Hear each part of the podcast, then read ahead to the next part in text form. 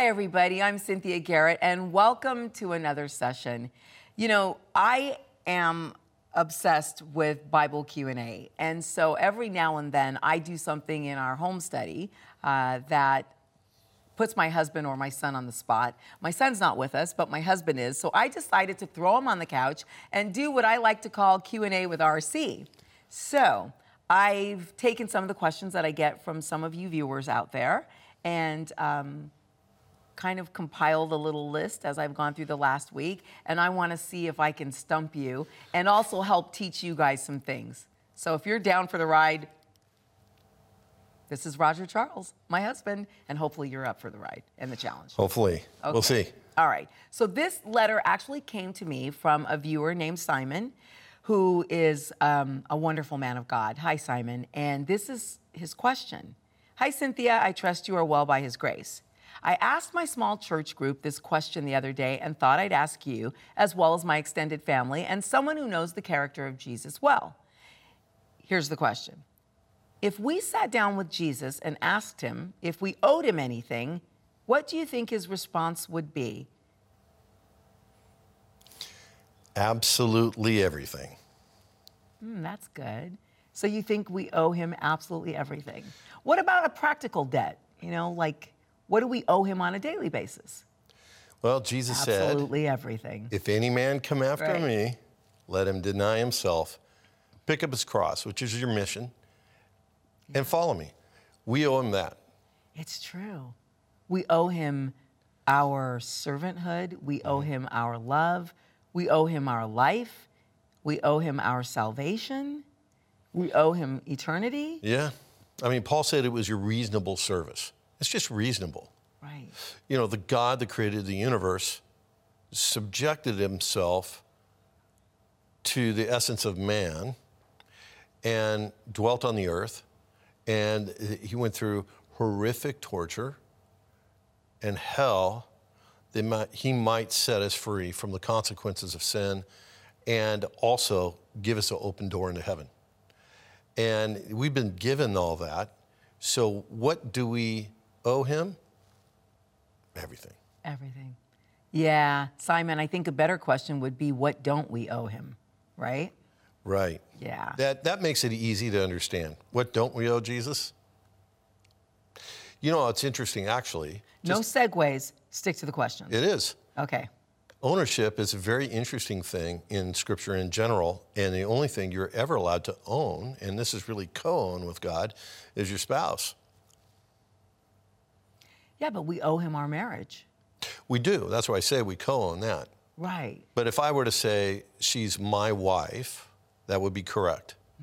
If uh, I was to let somebody get away with calling you their wife, that would be incorrect. It would also be very awkward. Yeah. but anyway, you get the to the- point. yes, I get the point. There you go. Let's move to the next question. Yeah. Okay, so, well, this, I mean, the, the point is, we just don't own anything either. I got it. I got it. No, you're right. I totally get it. So, okay, next question. And honestly, we probably kind of answered this next question in the first question, but the next question is why should I choose Jesus? Oh, I don't think that that's answered in the first question. You know, I think there's multiple reasons that we should choose Jesus. Obviously, the first is that he loved us so much that he was willing to lay down his life for us. And he said, you know, there's no greater love than a man lay down his life for his friends. So Jesus loves us supremely, you know, and, and certainly the answer to the first question of loving him back and owing him everything, sure.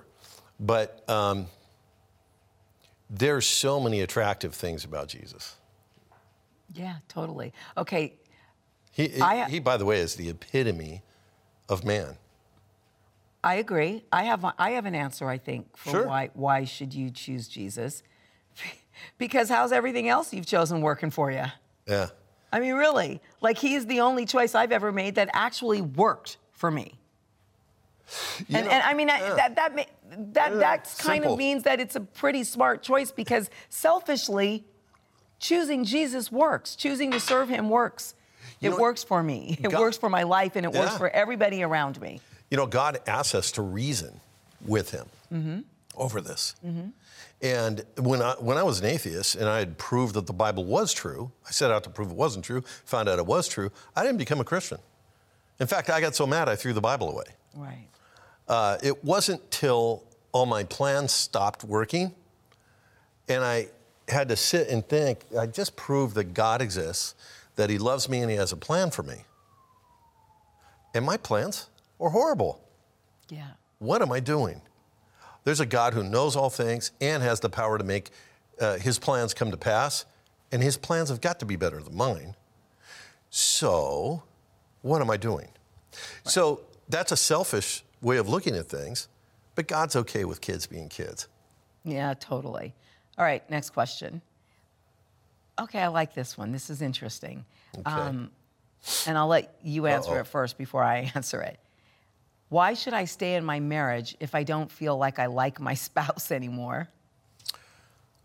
Uh, That's, I think, fairly complicated and pretty uh, situational specific.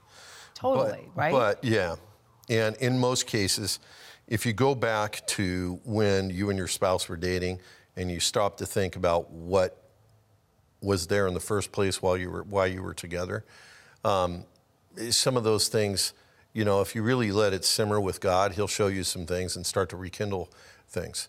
Um, but regardless of that, like I said, it's situation specific. The bigger question is when you got married, did God condone the marriage? right. And of course, He did. What God has joined together, let no man cast asunder. So Okay. if you're in a situation where you don't feel the same way about your spouse as you did anymore, you have to retrack and say, where did things change? Mm-hmm. And why did they change? And, you know, the scripture is very specific on how you're to act if you're a husband and if you're a wife. And if you're not doing those things, you're not rebelling against your husband or wife, you're rebelling against God. It's good. Now, I would answer that question like this Why should you stay in your marriage because you don't feel like you like your spouse anymore? Well, why shouldn't you?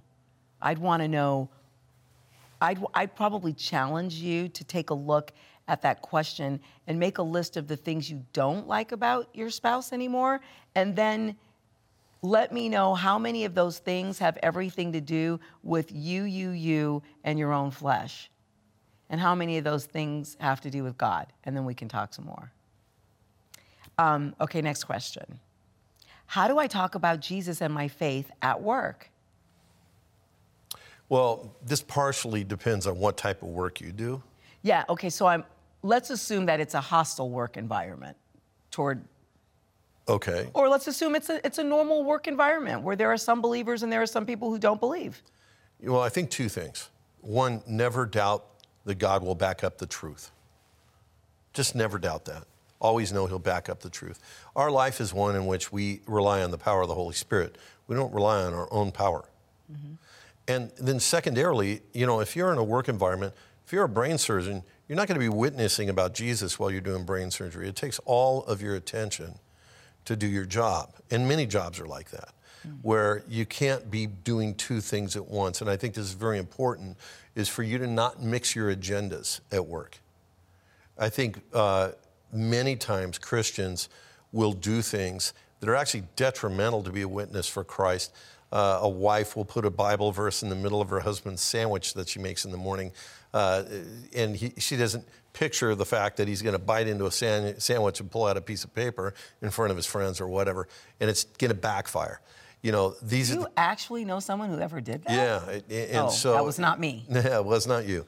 Anyway, the the point is, we can think of crazy things to do to try and get somehow God into the situation, and many times they're not the best ways. And I think it's important that you don't mix agendas. If you're making uh, your husband a sandwich, make a great sandwich. That's how you show love. If you're doing your work, do great work unto the Lord and show what a Christian worker is like. That is, to me, a great answer, actually, because so many times I find that questions like that are about, you know, what can I talk? And in reality, I'm one of those people that I needed a lot more Christians in my younger life to show me the money, You know, show me the witness. And if I had seen more of a witness of Christ being lived and, you know, modeled through the people who called themselves Christians, Right. I would have probably surrendered a lot sooner. Yeah. And you know, a lot of our intentions sometimes are great, but they're not God. Right. Our intentions are great. I used to have a phrase I used to say when somebody would ask me how I was doing. I would say, I have eternal life. I'm awesome. Sometimes that's great. Other situations, that's horrible. And so, you know, having pat answers and my little way of doing things is not God's way. Be led of the Spirit, be sensitive to the situation. And if you have any doubts about what you're going to do, don't do it. Moment's forcing you. Yeah, good point. Okay, this is a great question. Um, wow. Natalie wants to know why would a good God allow suffering to exist? Ah, That's the age the old big question. question. Yeah. All right. Well, look. First thing is, uh, there's a lesson in Elijah. You know, Elijah has a huge victory, calls fire down from heaven. Unbelievable. God just backs him up, boy. if you'd have gone through what Elijah did, where the backup is so, I mean, fire from heaven happens on Mount Carmel. Unbelievable. But then he gets threatened, he runs away, and he hides in a cave. He's moping. And he hears a voice and he calls him to the mouth of the cave, and he comes to the cave and he sees a whirlwind go by, a tornado. But God wasn't in the tornado. Then he, a fire engulfs everything and goes by his cave. But God wasn't in the fire. And then there's an earthquake, and the rocks are ripped in two. But God wasn't in the earthquake. And then a still small voice came, and it was the voice of the Lord. Now, here's the, the what God is saying is, I'm not in earthquakes, I'm not in fires. I'm not in suffering. I am not in these things. Now, natural disasters, many times, in fact, insurance company, companies call them acts of God. They're not acts of God. And God specifically there shows He's not in those things. So, uh, nobody makes people live on a seashore where hurricanes happen all the time. We chose to do that. And we know very well where they happen all the time. So, nobody told anybody to build houses south of Miami where they just get wiped out every once in a while. I'm not saying not to do it. If you do it, choose to do it, you choose to do it. But don't blame God for you choosing to build a house in Hurricane Alley. So you're saying that the question isn't even really a question because a good God doesn't allow suffering to exist. It isn't that he doesn't, okay, so he doesn't cause it, but he does allow it. And there is a key element right there. Asking why God will allow something, or maybe a better way to put it is, why would God ever remove his hand of protection? And the answer is really simple God values something higher and that is more important than that. So what's more important to God above all else is our ability to pick or choose or to have the free will to say no to God or yes to God. Because if He ever takes that away, if He ever was to thwart that, if He was to take away Hitler's free will, if He was to change those things, He would change all of history and He will have thwarted the ability to pick God out of a free heart. So, just like a father to a son or daughter, he wants his son or daughter to be able to pick to love him without being forced to. You don't want to force somebody to love you. That's not real love. Okay, that that therein lies the answer. So God, why would a good God allow suffering to exist? It's because it's because he allows free choice to exist because he loves us. And since people choose to do bad things and cause suffering to other people, the existence of suffering is more important than God to actually not allow us to be able to choose. Yeah, and when Adam and, Adam and Eve chose, uh, sin entered the world, but also the universe, the scripture says in Romans chapter 8, was uh, brought under the bondage of decay. Everything was great until that sin. Right. That sin opened the door to not only Satan's dominion over the earth, but uh, evil to come into the earth. And we now have the choice to do what Jesus said and what the apostles said. Don't be overcome by evil, but overcome evil with good. So if you look at it this way, almost like a chart, if I do evil to you, I push you down. You have the choice. You can either overcome my evil with good, or you can return evil for evil. So if I push you down and then you turn and push me down, which is a natural human thing to do, we will start a chain of events going down. Right. But if I do you wrong and you do me right, and you overcome my evil with good, you push me up. I'll turn and push you up.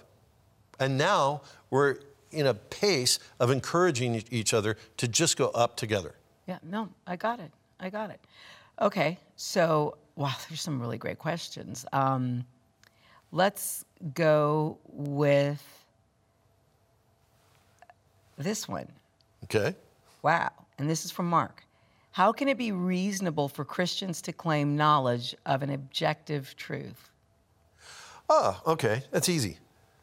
Give it to me easy, because that's a that's a big question.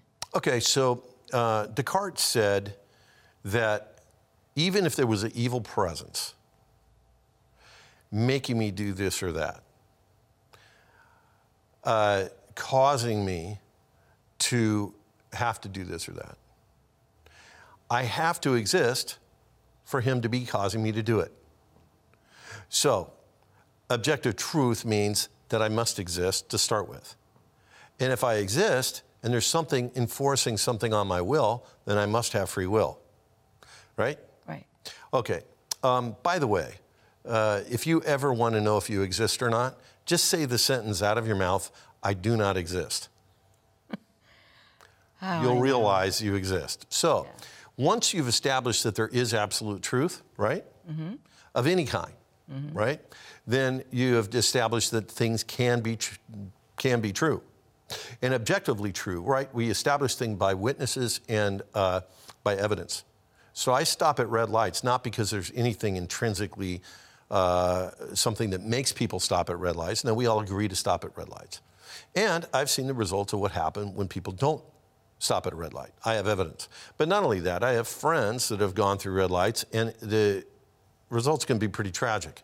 So, stopping at red lights is a great idea because of witnesses and evidence, and that's how everybody in life makes choices, including Christians. Okay, so now when Christians say, I have objective truth, all they're saying is, I have witnesses and evidence that prove that what I believe is true. Boom. You know, Yeah. when you're an atheist and you believe that Christians have lied to themselves, mm-hmm. And you believe that they've sort of cherry picked the evidence to try and make themselves believe, and then when you find out the exact opposite tr- is true, and the atheists that are antagonistics are the ones that have cherry picked what they wanted to try and twist it into their truth, Right. what you do is you go gather all the evidence, Right. a landslide of evidence. Right. And the evidence for Jesus Christ is a landslide that cannot be argued against if you're objective. So then, I guess in answering, I mean, this next question we may have answered in the prior as well. And this is from Kate. Do all religions ultimately point to the same God? Why or why not? Okay, that's pretty simple. You know, I've heard it said many times that all belief in God leads to the same place, right? Mm-hmm. But in the Bible, the important thing there is do you know God? If somebody came to you and said, you know what, I know Roger, your husband. And you said, really? Yeah. And you know, that five foot three guy who weighs 300 pounds, you go, wait, wait, wait, wait, wait, wait, wait. He's got a few more pounds than I want him to have, but he didn't weigh 300 pounds. And he's like 6'2. If he argued with you, no, no, no, he's 5'6. He's got blonde hair. You're going to go, uh, you don't know my husband. See, knowing him is critical. Not talking about him, not anything. And as a matter of fact, if I say God is a head of lettuce, you're going to say, uh, son, you do not know God. Okay? God is the creator of the universe. And that's the first place to start. That's only the first place. Then you know that there is a creator God. Right. Then to know the God, okay, the God, is the next step. Do you know the God, the God of Israel? the God of Abraham, Isaac, and Jacob? Do you know Jesus, the Son of God? Those are the questions. Right. Good answer. Next question. Okay. Okay. this is from Terry, and he or she uh, asks the question What are the key passages in the Bible that show Jesus' claim to be God?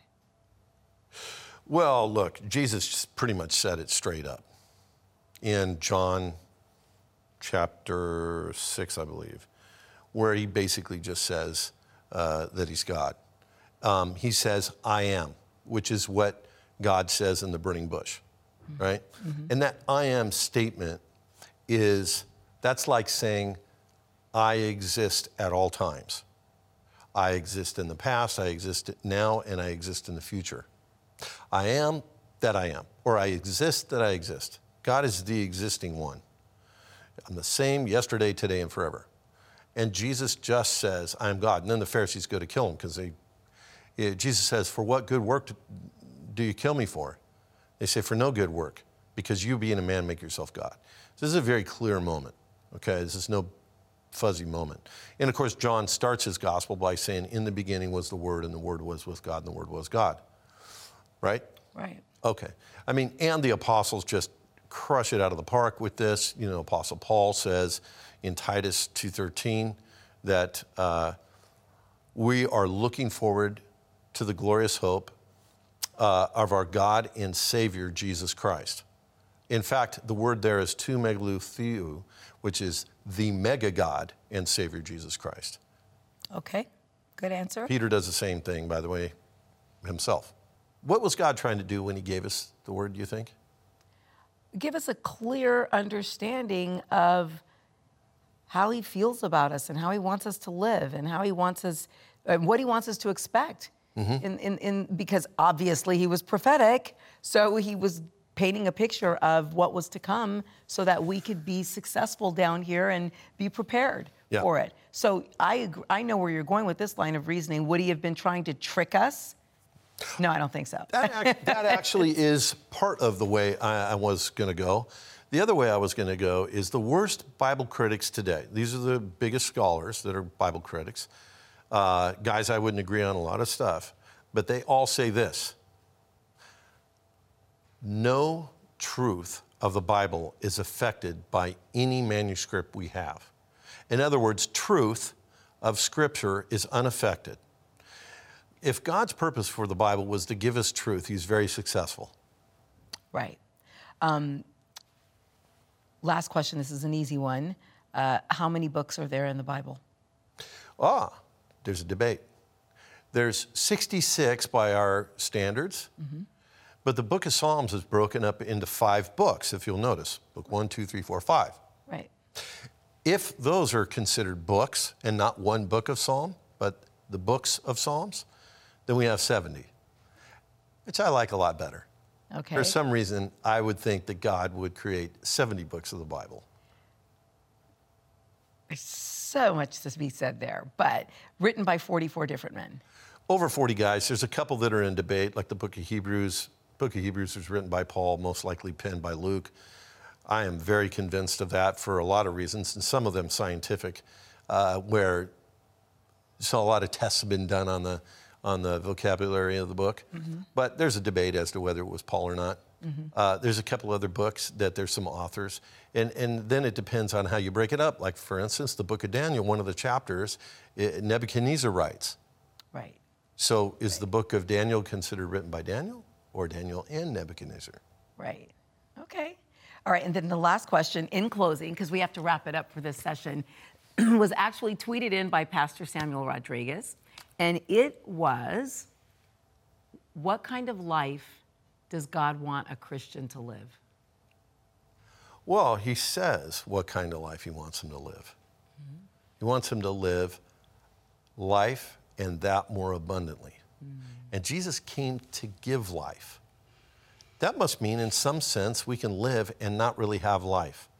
And that's a crazy s- statement. It sounds like a, a contradiction, mm. right? Mm-hmm. But there's two types of lives we live. We live a spiritual life, if we choose to, and we live a fleshly life. We live in this world, but we're not of it. So, are we alive spiritually? That's the big question. And then, is it abundant? Now, abundant, in the deepest sense of the term, means more than you can handle.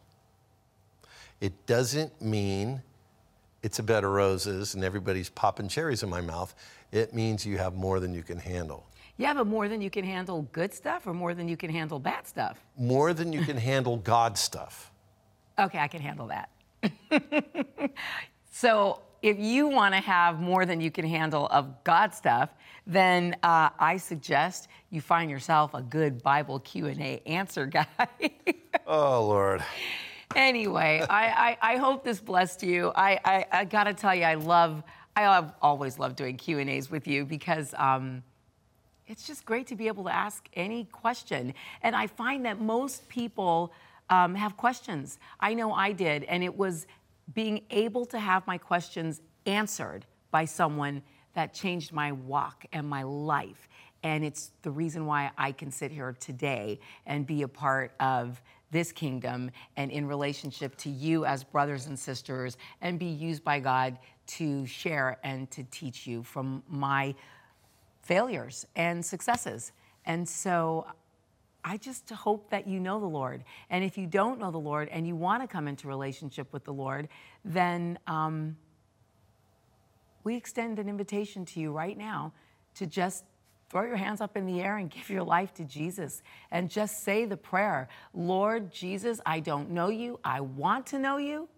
My life needs to be in your hands because I have a lot of questions and I know that you've got the answers. Won't you come into my heart and be Lord of my life? In Jesus' name.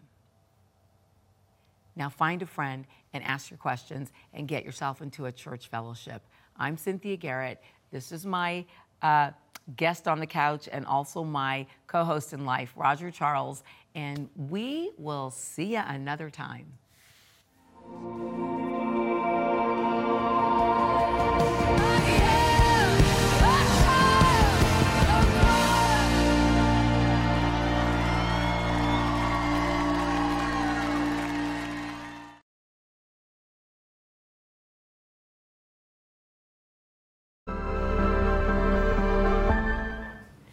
Hi, everybody. I hope you've enjoyed today's session. I'm sitting here with my husband because we're going to do a really quick recommend.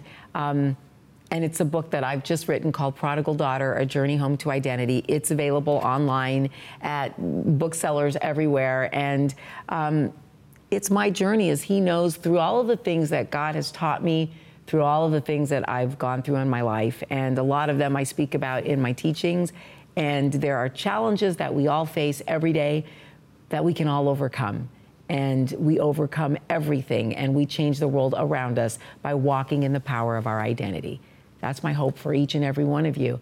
And I love you, and I'll see you on the next session.